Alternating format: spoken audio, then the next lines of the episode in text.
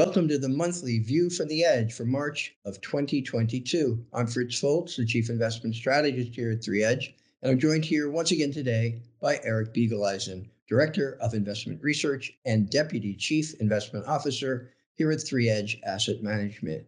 As we do at the beginning of each month, Eric and I will provide our firm's most recent outlook for the global capital markets, which is based on our proprietary research model. Have a great deal to cover today, so let's get started. And as our listeners know, during these monthly View from the Edge videos, Eric and I describe what may have changed since the prior month. And last month, on February 24th, when Russia invaded Ukraine, everything seemed to change. As the war in Ukraine enters its third week, I think that a quote from Lynn Alden actually sums up the current situation well. She states, "People who seem sure of how this situation in Ukraine will turn out are probably the least informed, while people who understand the commodity dynamics and other details are understandably less sure. This situation is very complex." In some respects, Russia's invasion of Ukraine has really just served to exacerbate several major issues that were already in place prior to February 24th.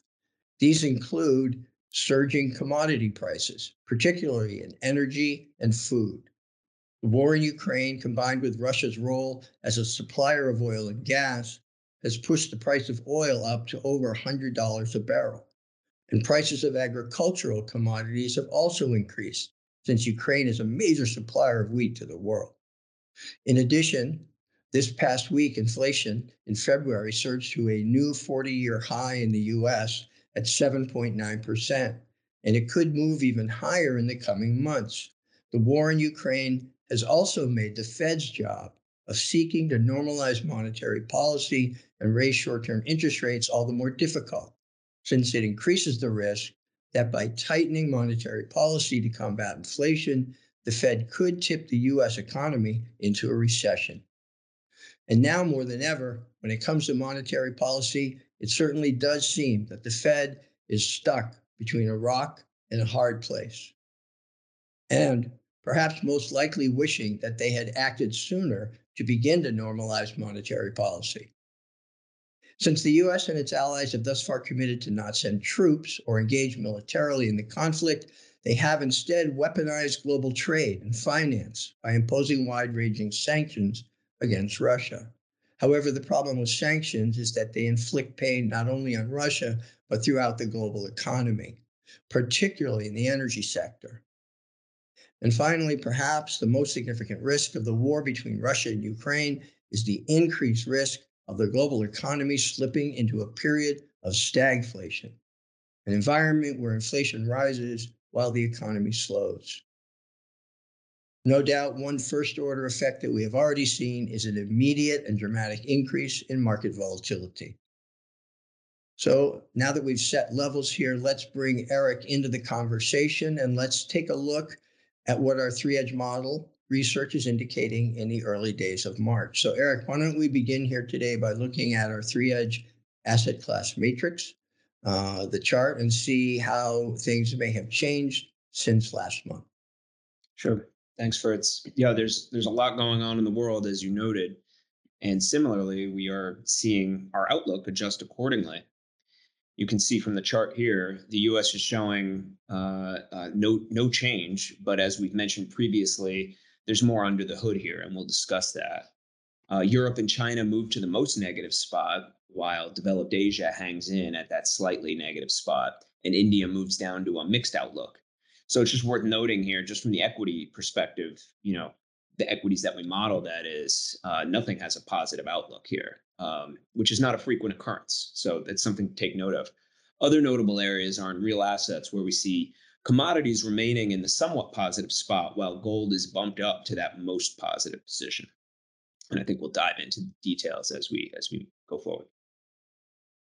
Excellent, great. So let's do that. Let's dive in. Let's take a closer look and see what our model research is indicating. And why don't we begin with the equity asset classes, and let's start with U.S. equities. Sure. Well, you know, as you mentioned, Fritz, Russia's invasion of Ukraine has dominated the news and the global capital markets and help push U.S. equity indices into correction territory, that is, being down over 10% just by the end of February.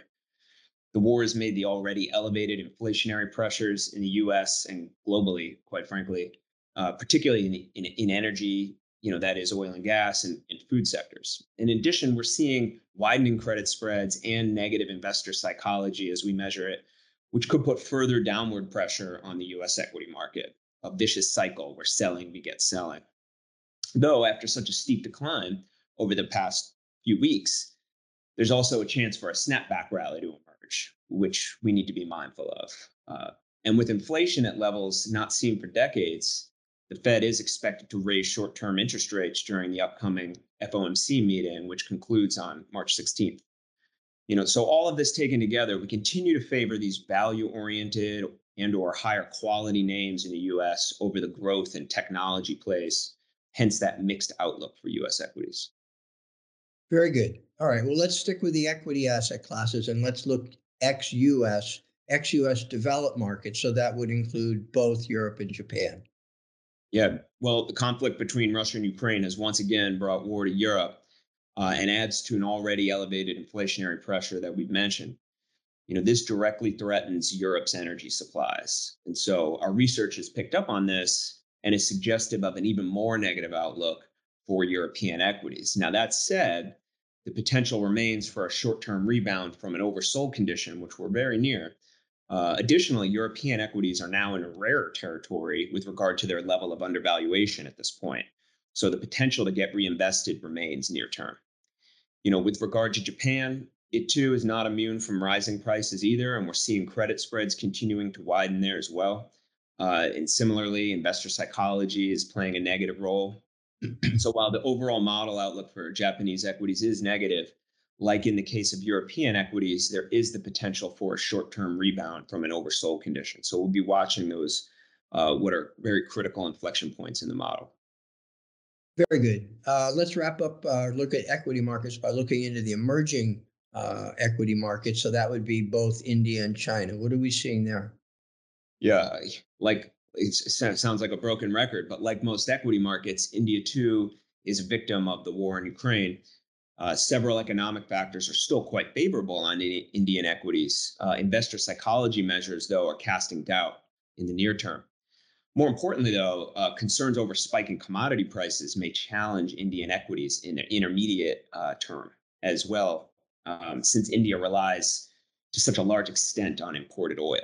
So the outlook for India is neutral, though it remains near an inflection point and could be poised for a rebound should energy prices stabilize.